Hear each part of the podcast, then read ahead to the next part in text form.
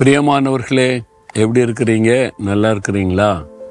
ஏதோ ஒரு காரியம் உங்களுடைய உள்ளத்தை பாதித்து உள்ளத்தை கஷ்டப்படுத்திட்டு இருக்குதா?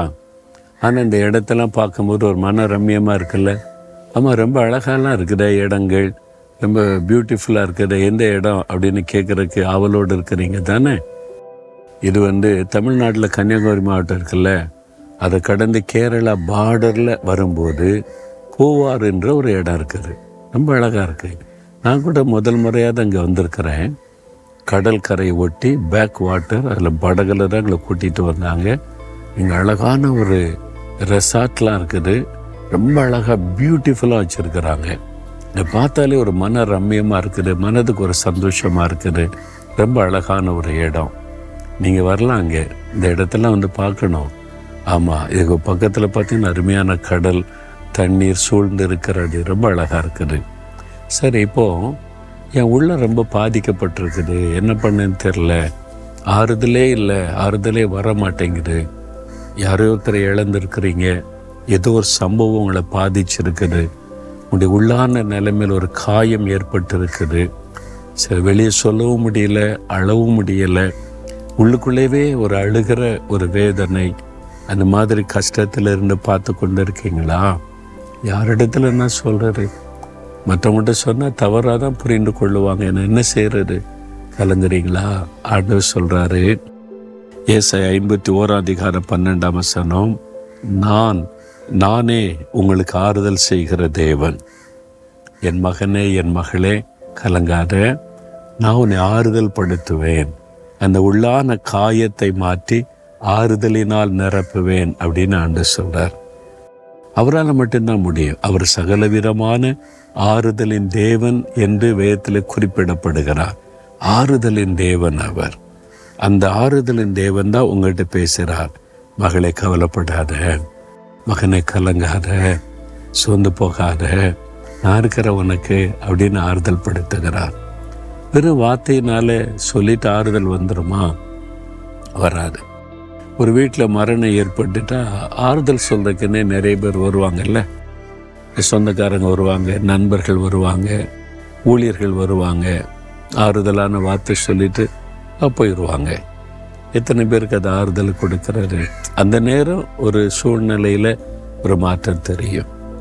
நான் ஒரு வீட்டுக்கு அப்படி தான் போயிருந்தேன். கணவர் இறந்துட்டார். இந்த மனைவியுடைய உள்ளத்தில் ரொம்ப ஒரு துக்கம், அது பெரிய பாதிப்பு.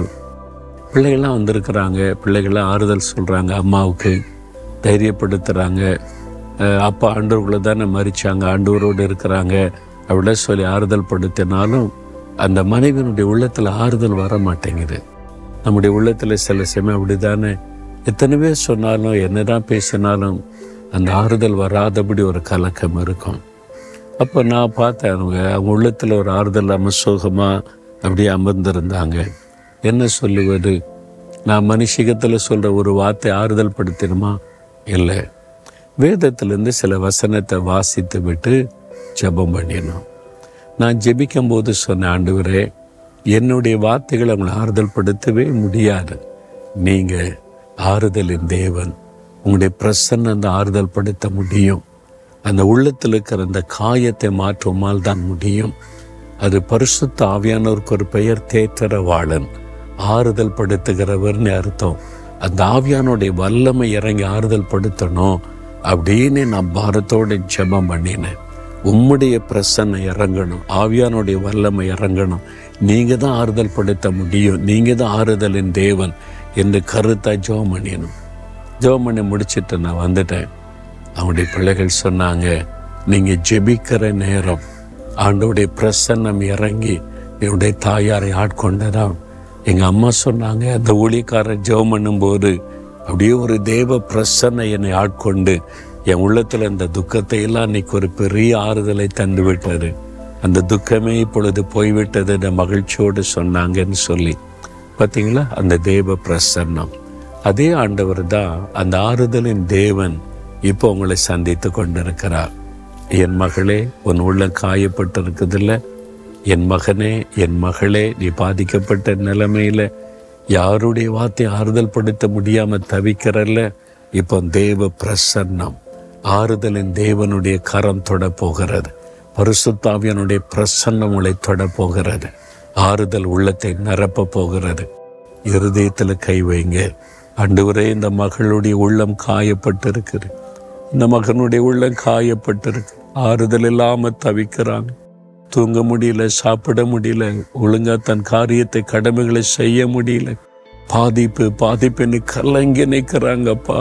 நீர் சகல விதமான ஆறுதலின் தேவன். இப்பொழுது அந்த பரிசுத்த ஆவியானவர் தேற்றரவாளன் ஆறுதல் படுத்துகிற ஆவியானுடைய பிரசன்ன மகளை தொடட்டும், இந்த மகனை தொடட்டும், இந்த சகோதரியை சகோதரனை தொடட்டும், அவருடைய காயங்களை மாற்றட்டும், ஆறுதல் நிரப்பட்டும் இயேசு கிறிஸ்துவின் நாமத்தில்.